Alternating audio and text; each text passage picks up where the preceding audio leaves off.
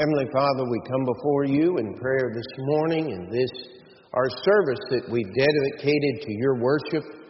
Lord, we just ask that you would guide and direct each part of the service, that you would bless, and Lord, that we would bless you with our singing, and, and Lord, that none of us would withhold from you what is rightfully yours.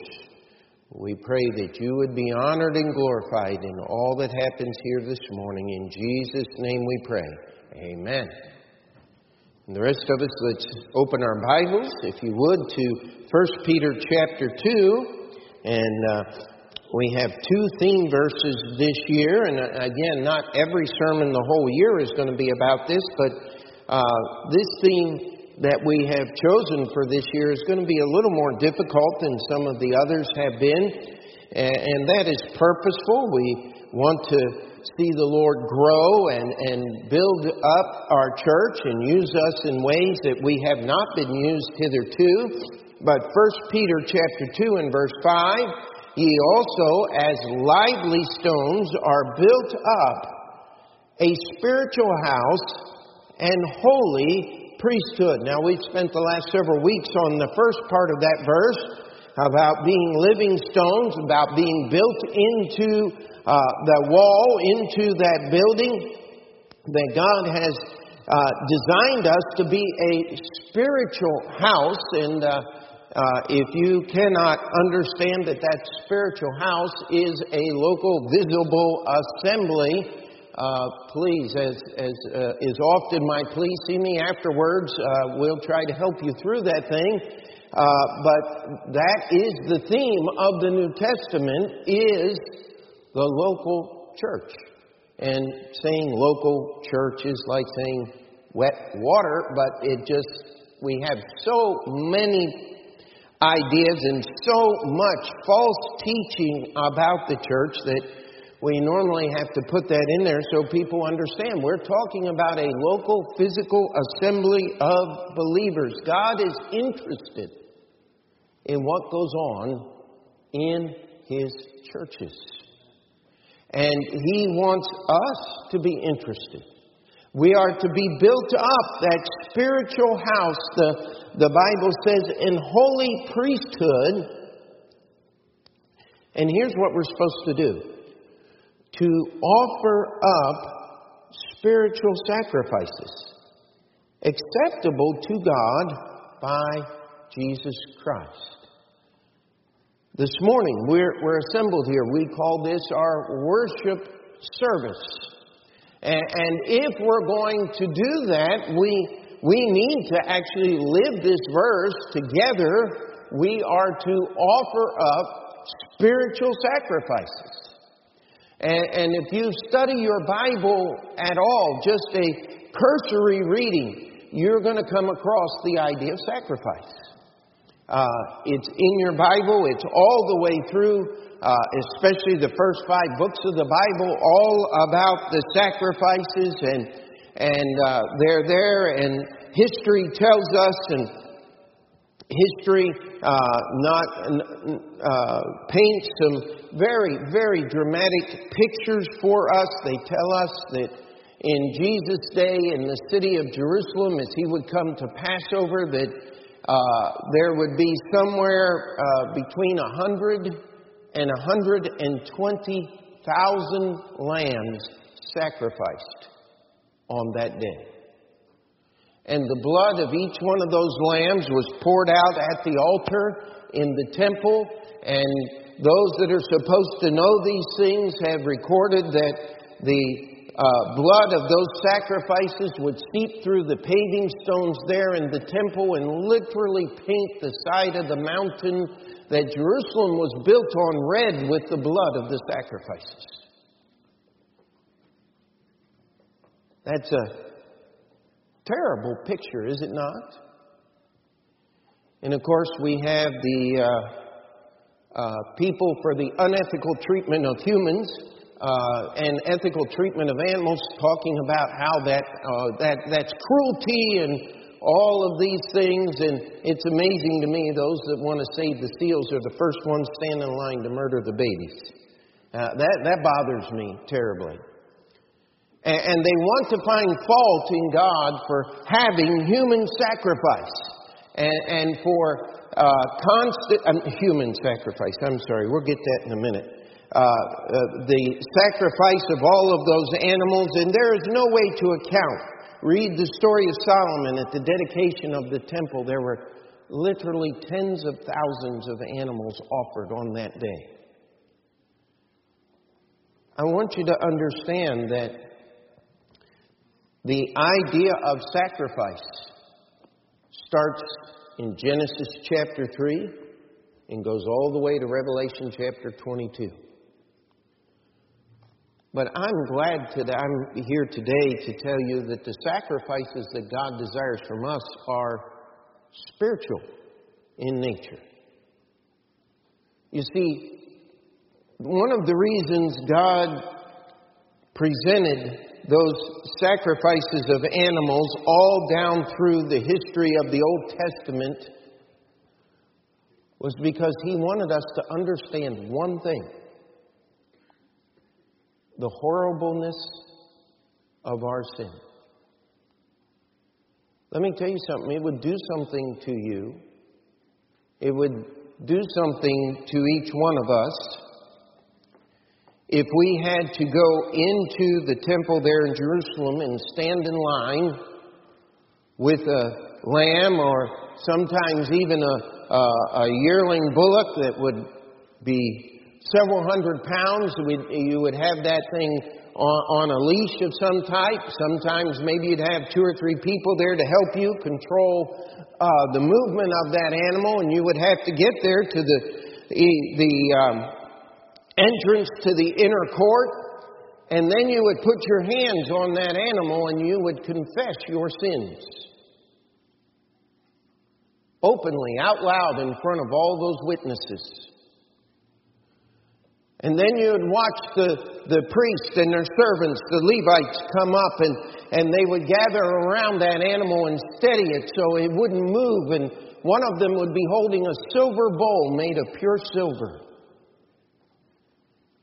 And the priest would insert a knife that was razor sharp and slit one of the jugular veins in that animal, and the blood would begin to spurt out, and it would begin to stain the, the, the coat of that animal red, and it would begin to actually fill the bowl with that blood. I'll tell you what, that'd be something you wouldn't want to repeat very often now, would it? Boy, it got quiet. But if you can imagine the temple in Jesus' day, people would be standing in line all day.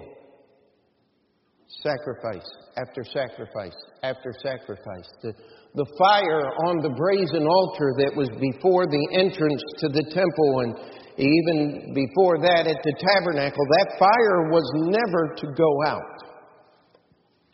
The Jewish people claim that when they came back under Zerubbabel and Shealtiel uh, and uh, set up the temple there, that they kindled a fire on that altar in front of the temple as it was being rebuilt, and that that fire didn't go out until 70 AD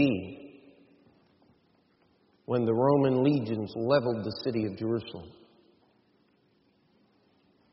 I, I can't verify that, but that is the claim the historians made, and that would be in keeping with what the Bible says to do. And unlike the wonderful smells that happen in the kitchen when we take a nice piece of red meat and fry it up or bake it in the oven, the burning of the sacrifice would sometimes include the entire animal and bones and all of those things. It, it wasn't a, a pleasant smell. It, it, would have been much more acid and, and, and harsh. You see, God wanted us to understand something. Sacrifice was never meant to be fun. Sacrifice always cost something. Sacrifice was to be an unpleasant experience. Sacrifice was to remind us that all of the countless hundreds of thousands of animals that were offered on the temple in Jerusalem wouldn't match one moment of the sacrifice of Jesus Christ on the cross. You know, we, we live in a world where everything is sanitized and, and, and kept clean, and so many of the terrible things that used to be a part of life and death are just no longer with us because they can give you so much medication that you don't struggle against death like used to happen years ago. And that may be a good thing. I'm not trying to comment one way or another, but we, we need to understand something. Death is never pleasant, death is never welcomed. Even when we're talking about the sacrificial animals, God was not pleased with all of that. But let me ask you a question Has mankind learned his lesson? Uh, to borrow a phrase from Jesus, I trow not. We, we have yet to learn the horribleness of sin if we could only understand how offensive our sins are to God. It would change us. It would encourage us to follow those biblical commands. And yet, the Bible here says that, that we're built up a spiritual house, that we're an holy priesthood, and we are to offer up spiritual sacrifices. And, and those spiritual sacrifices are to be acceptable to God. How? By Jesus Christ. How many of you remember the sacrifice of Cain and Abel? Read it in your Bible. So somebody said, Well, where did they learn to sacrifice? Well, how many of you remember the story of Adam and Eve when they were pushed out of the garden? God took those animals and He killed them and He made coats and covering for Adam and Eve. This this idea of cavemen and women running around naked and dragging the woman by the head of her hair, that is just the imagination of the National Pornographic, I mean, Geographic Society and people of their ilk who just simply have nothing better to do than to try to say that we got here by accident. I will tell you, we were created in the image of God. And God killed those animals, and Adam and Eve had to sit there in horror and watch those animals die and be skinned out, and, and, and those skins turned into clothing, and then they had to put it on. I'll, I'll tell you what, if you ever watched that process or ever had to do that, that's not a pleasant thing. And yet, Adam and Eve had to understand that the only covering for their sin for their nakedness before God was the death of these innocent animals. Aren't you glad we don't have to offer bloody sacrifices today? You see, every one of those Old Testament sacrifices pointed to God's great sacrifice, Jesus Christ. That's why the words are up here behind me. It is finished because Jesus took on him all sin for mankind. And you see, what he wants us to do here today is offer a spiritual sacrifice. Not like Cain, not of our own effort, not the best that we can do. He wants us to offer sacrifices that are acceptable to God. And the only way that sacrifice can be acceptable is by Jesus Christ. So let's uh, use our Bible as a commentary. This morning, I want us to uh, examine spiritual sacrifices. And let's go to the book of Hebrews. And of course, uh, the Bible is the book that explains the Bible. Amen. It is the best commentary. If you want to understand your Bible, read it. Uh, spend some time in it, and let's just start in verse 1. We're going to read through down, down through verse 10 and then pick up verse 14. It says, For the law, Hebrews chapter 10, verse 1. For the law, having a shadow of good things to come, and not the very image of the things, can never with those sacrifices which they offered year by year continually Make the comers thereunto perfect. For then would they not have ceased to be offered? How many of you having a problem understanding what the writer of Hebrews is saying here? You are reading one of the most theologically deep passages in your entire Bible. And yet, there's a very simple understanding here all those sacrifices, if they had actually brought about a true forgiveness and a true separation from the penalty of sin, there would have come a time when they no longer needed to offer them. Are we all together on that? But those sacrifices were offered every year. And the Bible tells us that even in the New Jerusalem, there, there will be a rebuilt temple and, and there will be sacrifices offered, not for forgiveness of sin, but to remind us and to worship God for the great work which He did in forgiving us our sins. We will never, ever get past the blood of Jesus Christ. Amen. Verse 3 But in those sacrifices there is a remembrance again made of sins every year. For it is not possible that the blood of bulls and of goats should take away sins. Wherefore, when he cometh into the world, he saith, Sacrifice and offering thou wouldst not, but a body hast thou prepared me. In burnt offering and sacrifices for sin thou hast had no pleasure. Then said I, Lo, I come.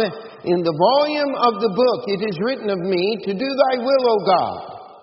Above when he said, Sacrifice and offering and burnt offerings, and offering for sin thou wouldst not, neither hast pleasure therein which are offered by the law. Then said he, Lo, I come to do thy will, O God. He taketh away the first, that he may establish the second by the which will we are sanctified through the offering of the body of Jesus Christ once for all. Verse 14, for by one offering he hath perfected forever them that are sanctified. Could I challenge you that you cannot offer a spiritual offering acceptable to God by Jesus Christ until you first bring your sin sick soul, just as it is, and offer it to God. You know, we have people out there that preach against repentance and uh, they call it lordship salvation. And uh, I didn't think anybody was dumb enough to believe those things, but I've met a few over the years that say, unless you're sinlessly perfect, you're not saved. Uh, if you're that foolish, there's very little I can do to help you, amen.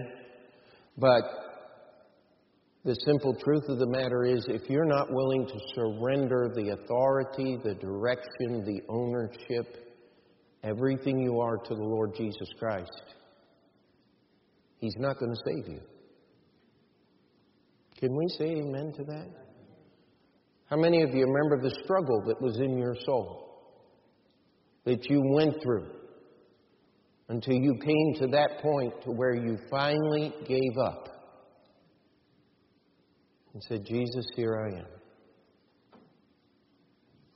Maybe we didn't use the same words, but the publican prayed, God, be merciful to me, a sinner. Amen.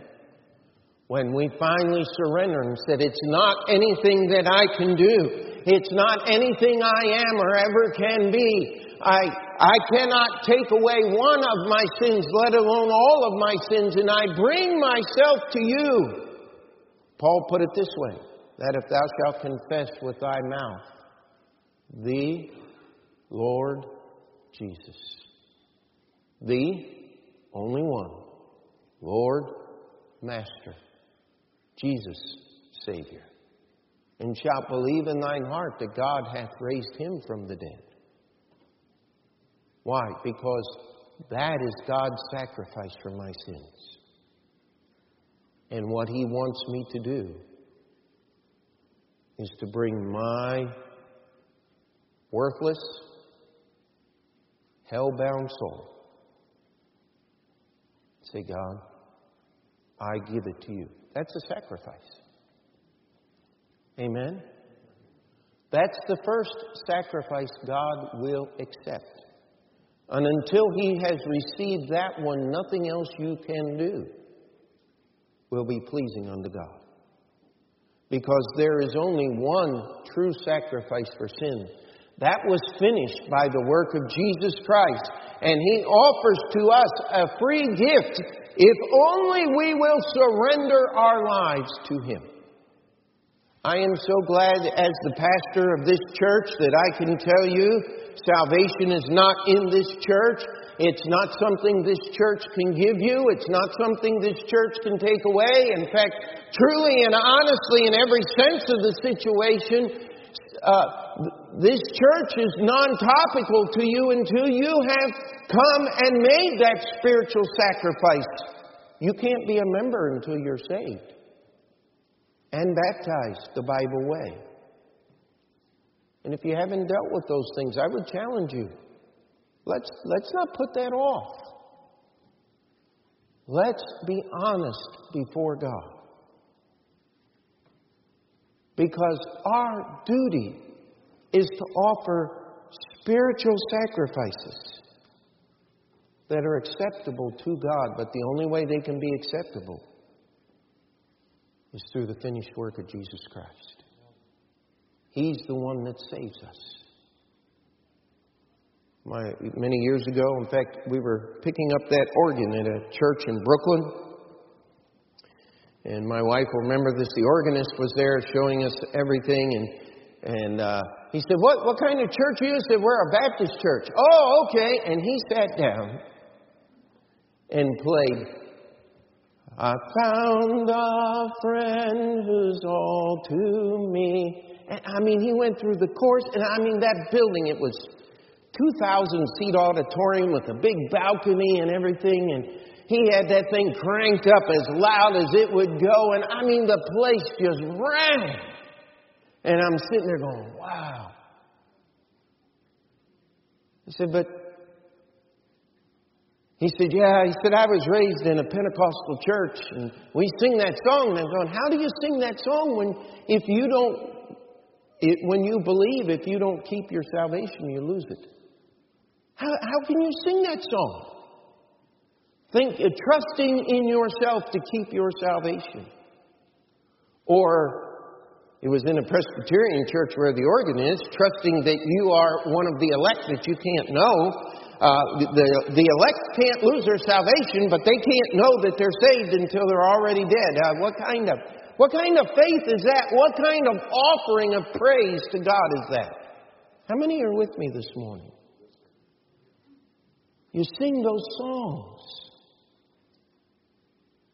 The solid rock. Well, I'll tell you what, it does something for me as a preacher to see everybody waving their Bibles waving the answer back to heaven.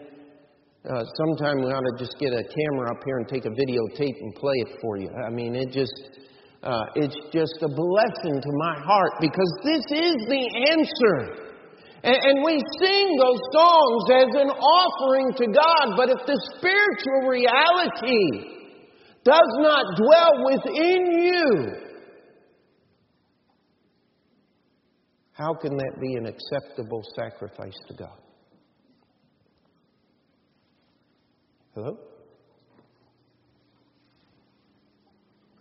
You see, that special this morning, God wants to hear you sing. I, I love that song. It just makes me feel like blubbering the whole way through. But since I'm on the platform, I'm the preacher. I can't do that. Sometimes I do anyway, but you see, Paul and Silas were in prison. They had been beaten unjustly. They had been accused wrongly. There was nothing right legally, ethically, morally about their treatment. And yet, what did they do? They sang praises to God. And God showed up. He shook that building just enough to open every prison cell and to unlock every shackle in the place. I'll tell you what, that's some pretty selective shaking. How about you? Sometimes you just put a little imagination there. I wonder if he just sent uh, a troop of angels in there to go all the handcuffs and shackles on the floor and bust everything open and rip the doors out. And, you know, you get 50, 100 angels running through a little prison, it's going to be an earthquake. I mean, everything's going to be shaken. I mean, they're, they're mighty beings. I'm glad we can't see them because if there were any here today, we'd be all so scared to death we wouldn't be able to do anything. And yet, God sends His servants to do these things. Why? Because there was a sacrifice offered, a spiritual sacrifice that was acceptable to God.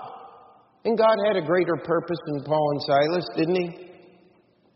How in the world was the Philippian jailer ever going to hear the gospel unless a preacher went to jail first? You ever thought about that? Let's go to Psalm 51. Psalm 51.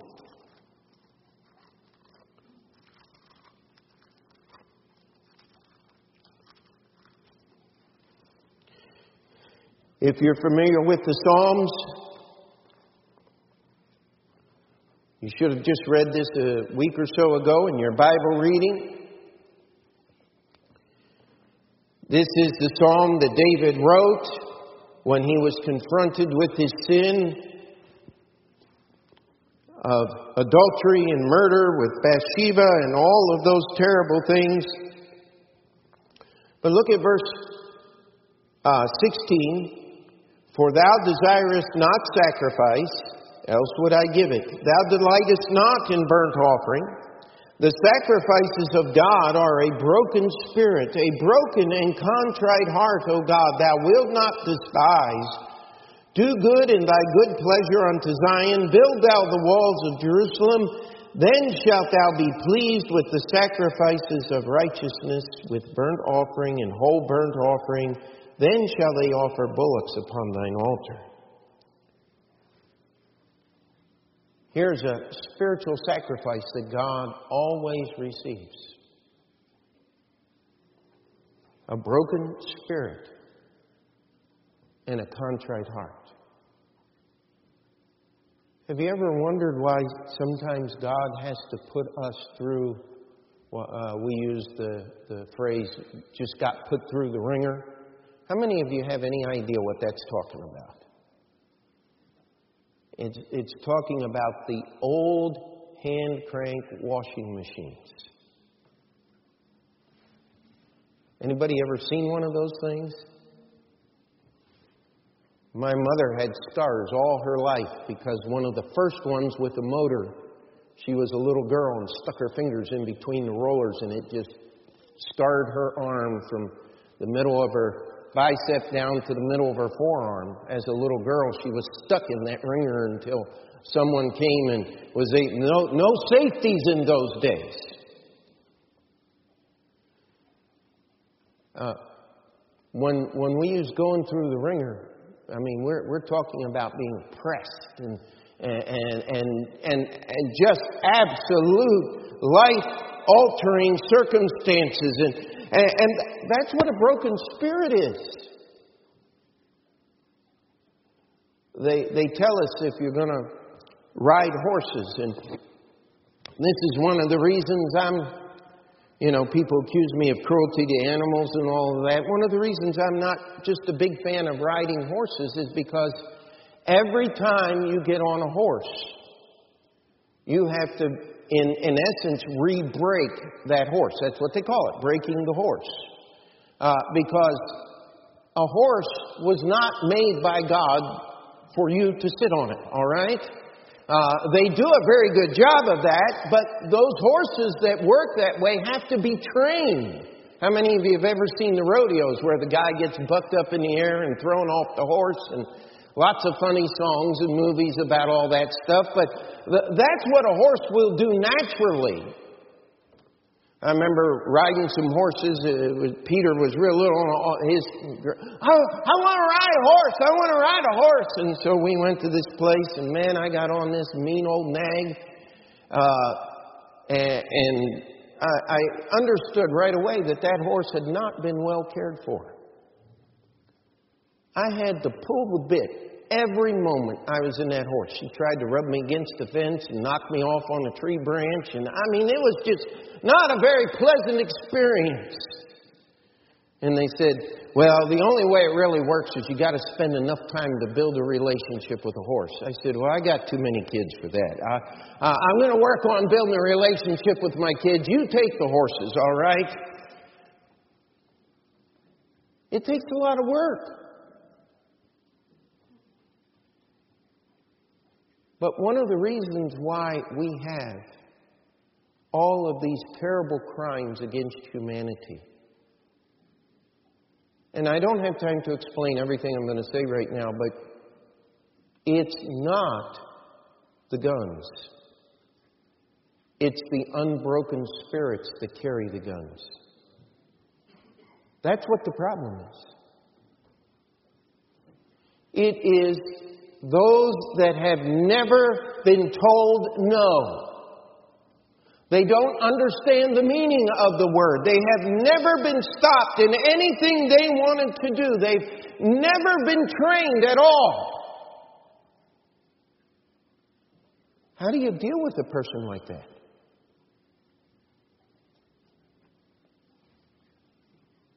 Well, history tells us you wait until they shoot themselves or somebody else has to do it. It's, it's not a pleasant thought. It's, it's, there's no answer for an unbroken spirit. You know, we live in a world where no one is sorry for sin. How many of you remember in Ezekiel chapter 9, the destruction of Jerusalem was coming? It was very near, and God told Ezekiel, He said, I'm going to destroy the city of Jerusalem. And Ezekiel interceded and said, God, how, aren't you going to leave somebody? And all of a sudden, a man with an inkhorn appeared. And God said, I want you to put a mark on the people in Jerusalem that sigh for the sins. Ezekiel chapter 9, read it this afternoon. He said, Then I'm going to send my slayers to slay, and I want you to slay everyone in the city, old and young, and have no pity on anyone except those people that have that mark. Because they were upset at sin. You know, sometimes people will say, Pastor, do you have to name sin? Do you have to be so upset about sin? Yeah. It's a sacrifice that is acceptable to God. Because it was sin that put Jesus on the cross. And yet, if I were to ask you, if I were to ask myself, how many of us have had to stop and ask God forgiveness since last Sunday for some sin we committed? Every hand would go up.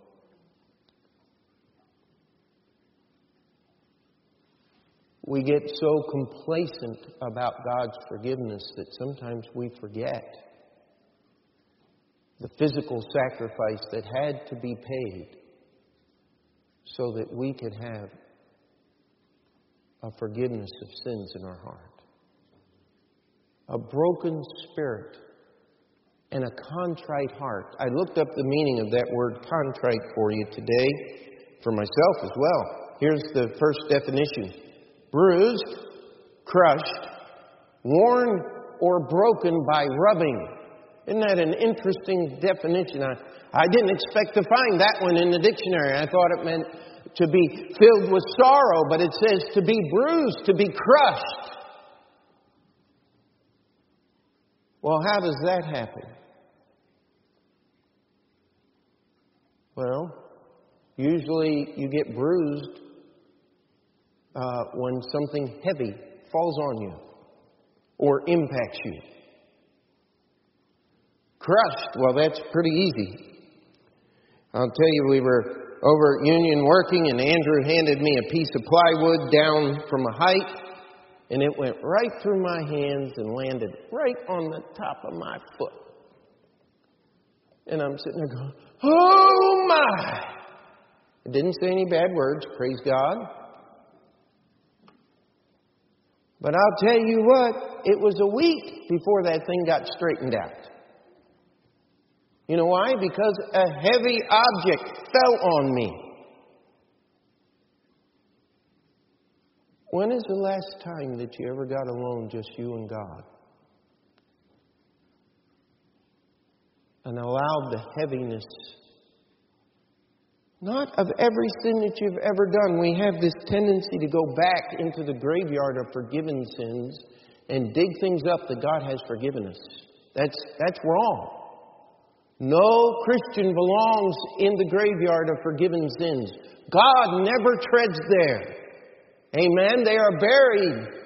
God has put them away because He paid for them. Don't you go digging them up. You got enough on your record from Sunday to bruise you, to crush you, to wear you out. It says by rubbing.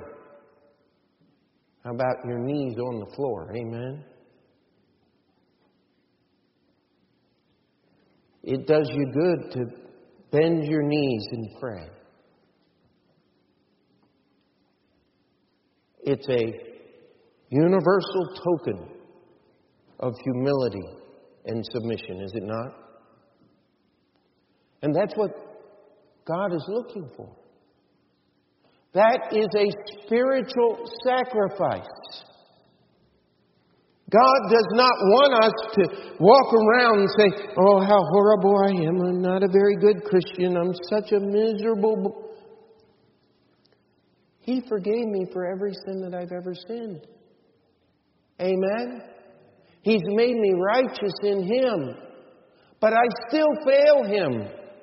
That's why 1 John 1 9 is in your Bible. If we confess our sins, He is faithful and just to forgive us our sins.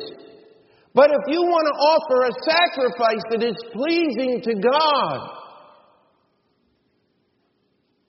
allow just a little of the understanding of that offense and that sorrow and that pain. Most of the songs that are written about that, there's one that uh, uh, bluegrass song says, Every time you sin, you take a hammer and nail him to the cross again. And I'm sitting there going, That's blasphemous. Jesus only died once. Amen.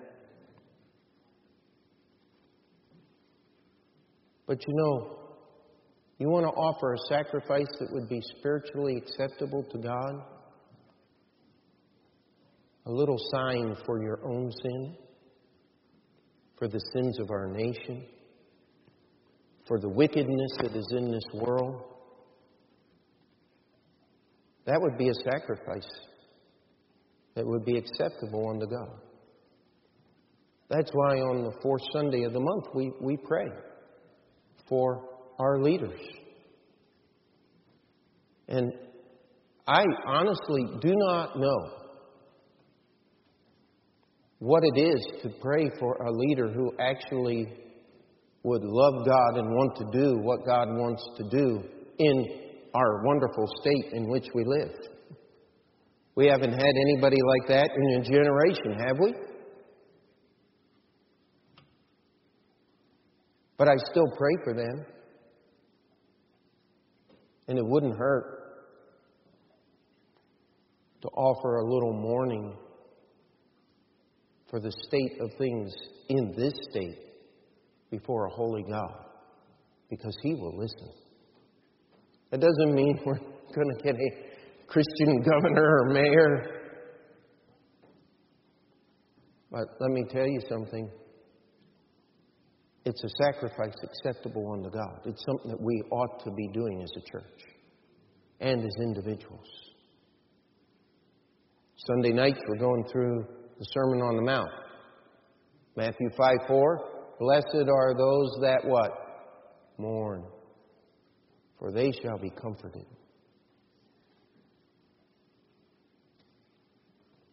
How many times has it been the tears of a broken heart over an unsaved friend or family member that God has moved them to salvation? And there's no more comfort than that, now is there? Amen? You see,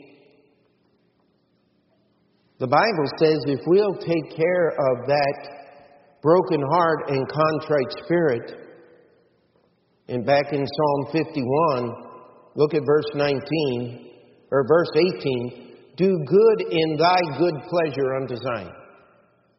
You know, David was still looking forward to the temple being built. There was no temple in Jerusalem at this time. In fact, even all the articles of the tabernacle were not set up in one place. The ark was in a tent in Jerusalem, and the altars and the, the rest of it was in Shiloh that had been there since the days of Samuel. It, it wasn't a very good time, and, and David finally had to step back and say, God, you will do your good in your good time. You know how much peace you could have in your life if you stop trying to help God figure out what he ought to do? Amen? And then he will accept those sacrifices. They will be pleasing him. Because why? The spiritual reality that makes them real is on the inside, and it matches what we do on the outside. Amen? Wow, we're running out of time here. But we're almost done. Let's go to Romans chapter 12. And this is a verse that it should be familiar to everyone here. Romans chapter 12. And Paul says, I beseech you, therefore, brethren, by the mercies of God, that ye present your bodies a, a living sacrifice, holy, acceptable unto God, which is your What's that next word? I love that word. Reasonable. God's not asking too much from us when He asks us to give Him our all. You know, someone, I, have had people over the years and they've just argued with this thing. Well, what's it mean to surrender to God? Do I have to become a preacher like you? Well, listen, if everybody was a preacher, who would the preachers preach to? You see, that's the whole idea of being built up. This uh, uh, spiritual house is every one of us has a part. Every one of us is fulfilling and that, that office that God has called us to. And by staying put and being right where the builder put us, all of a sudden, we're not just a pile of stones, we're a building that's serviceable. Amen? A spiritual house. You see, we live in a very wicked world, do we not? But we're not supposed to be of the world. We're not supposed to face our problems the same way the world faces its problems. We're not supposed to deal with things. I think of uh, the story of Esther, and we'll just use that for an example so we can move on quickly this morning. Is what did Esther finally do? She finally gave up, didn't she? She said, I will go to the king and plead for the lives of the Jewish people. And if I perish, I perish. Then God used her, didn't he? Are we together? It's only when we give up our all that God can use us. That's a sacrifice that God will accept. God will use anyone who is willing to be used of Him. First, you give your sin sick soul to God in salvation. Allow the burden of our failures and our inabilities to break our spirit, to wear out our heart by rubbing against the truth of God's Word, so that we are no longer resistant to the truths in God's Word, but obedient to them. Amen? Then we can present our bodies, and God can do something with them. Please don't raise hands, but think about this.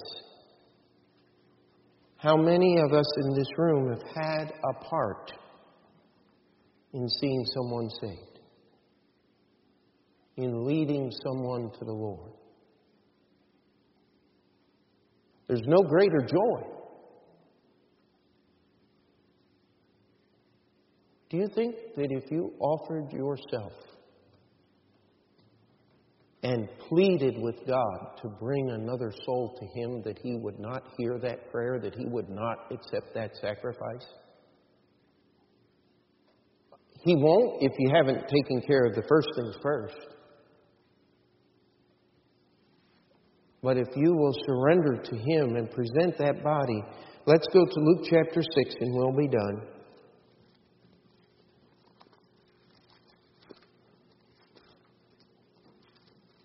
God will accept those sacrifices. Those are the sacrifices that we're to offer to Him. We, we work together as a church uh, to do this corporately and individually. Luke chapter 6 and verse 36 Be ye therefore merciful, as your Father also is merciful. Judge not, and ye shall not be judged. Condemn not, and ye shall not be condemned. Forgive, and ye shall be forgiven. Give, and it shall be given unto you. Good measure, pressed down, shaken together, running over, shall men give into your bosom. For with the same measure that ye mete withal shall it be measured to you again. And he spake a parable unto them Can the blind lead the blind? Shall they not both fall into the ditch? And so Jesus is preaching here, and, and he says, Listen, don't waste your time trying to straighten everybody else out. Straighten you out. The idea of being merciful is not surrendering my relationship with God to anyone or anything ever and then being able to share God with that person. Amen? You see, there's nothing you can give God that He will not bless in a far greater way. God wants us to offer those spiritual sacrifices. Why? So He can bless us, so He can use us. I don't know how many preachers over the years have said something about our little church here that I've met as in my travels. How did that all happen in your little church in New York City?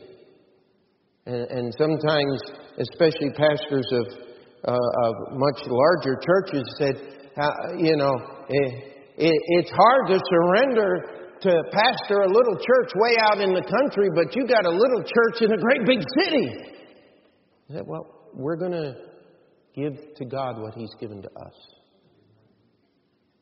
And God will take who He's given to us and He will mold us together, the local church is the body of Christ. And guess what? We could use lots of additions, couldn't we? We could use a lot more people helping along. You got to get saved, submit spiritual, I mean, biblical baptism. And it says, and they followed in the apostles' doctrine. That's the only thing that we ask of anybody who joins our church. Amen? But then comes that process of getting rid of me. That's where the broken and the contrite spirit come in. Then God's going to ask you to do some things. But I'll tell you what. How many of you could give a testimony and say, I surrendered to the Lord and He has blessed my life because of my surrender? Whether it be in the singing of the hymns, whether it be in the putting of money in the offering plate, you know, I'm not sure how this is going to work, but we're going to do something here. We're going to have some music lessons for those that would like them that aren't part of the groups. We'll figure that out somehow, maybe after church on a Sunday night or something. But listen, as your pastor, my job is to give you enough of this book that you can act on it. That's what preaching is. And together, we are to offer up spiritual sacrifices that God will say, I am pleased to receive. Then we function as a church. Then we're doing what God wants us to do. That's one of the reasons of, of the theme this year. I want us to think especially about that and, and how that we can get involved as individuals and corporately together. You never give to get. God doesn't make deals. He's not a slot machine. You cannot say, well, God, I, I just want to have a nice life, so I'm going to give it to you. God's not going to honor that sacrifice. God, my life is a mess and there's no other place to go. So I'll give it to you. I'll tell you my personal testimony. I could have never imagined the journey that God has brought me on as, from a 16 year old boy when I surrendered to be a preacher. If you'd have told me some of the things that, that the Lord has done here at our church and all the craziness over at Union in the last two years, if I'd known about that then, I'd probably curled up in a little ball and just stayed there. But you know something? God wants to use us. He wants to use us in extraordinary ways. He wants to do things that so when the world looks, they just simply say, That doesn't make sense to me. Must be God. Wouldn't that be a wonderful testimony? That's one that each one of us can have if we'll surrender to offer up those spiritual sacrifices acceptable to God by Christ Jesus. If you are saved and not baptized, would you just simply say, okay, God, I'm going to obey your word and I'm going to get baptized? If you're not saved, would you surrender your life to the Lord Jesus Christ? He'll save you right now. He'll save you forever. You know, it's a sacrifice in time to make it to church services. I understand that. But one of the things that would make it much more pleasant is if we said, God, I'm going to come to church because of you, not for any other reason all of a sudden it'd be a different place. Your preacher would improve incredibly. Not because he anything about me, but because you'll now have the spiritual basis to work together. I could go on. That's part of being a preacher, amen? But the question is where are you in this process? This is why God has you on earth is to offer these spiritual sacrifices to Him. Praise God, it's not a physical sacrifice. Praise God, we don't have to take animals and kill them anymore and go through that process because Jesus Christ is the sacrifice. But it wouldn't hurt to sit down and just meditate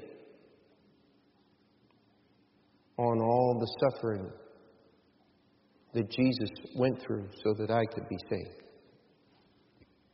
Amen.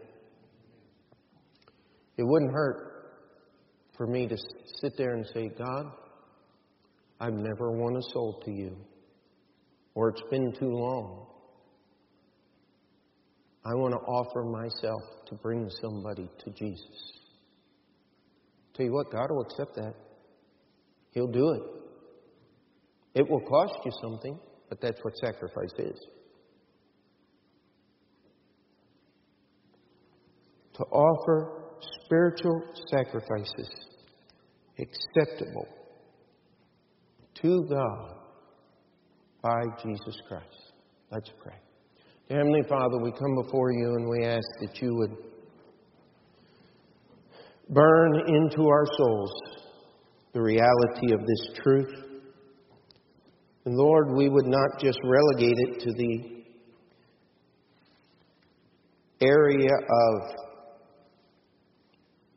the ethereal, the mystical, but Lord, that we would understand there are real and physical things that we can do to bring about these spiritual sacrifices, both in our personal lives and, Lord, to be a partaker in that which is being done at Open Door Bible Baptist Church.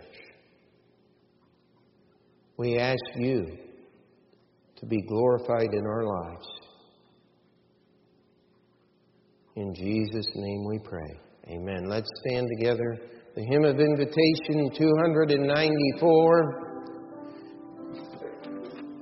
If you need to come and pray, don't wait for the song. Just step out of your seat. The altar is open. Let's sing this morning. And if you need to come, now is the time. Just as I am without one plea, but that thy blood was shed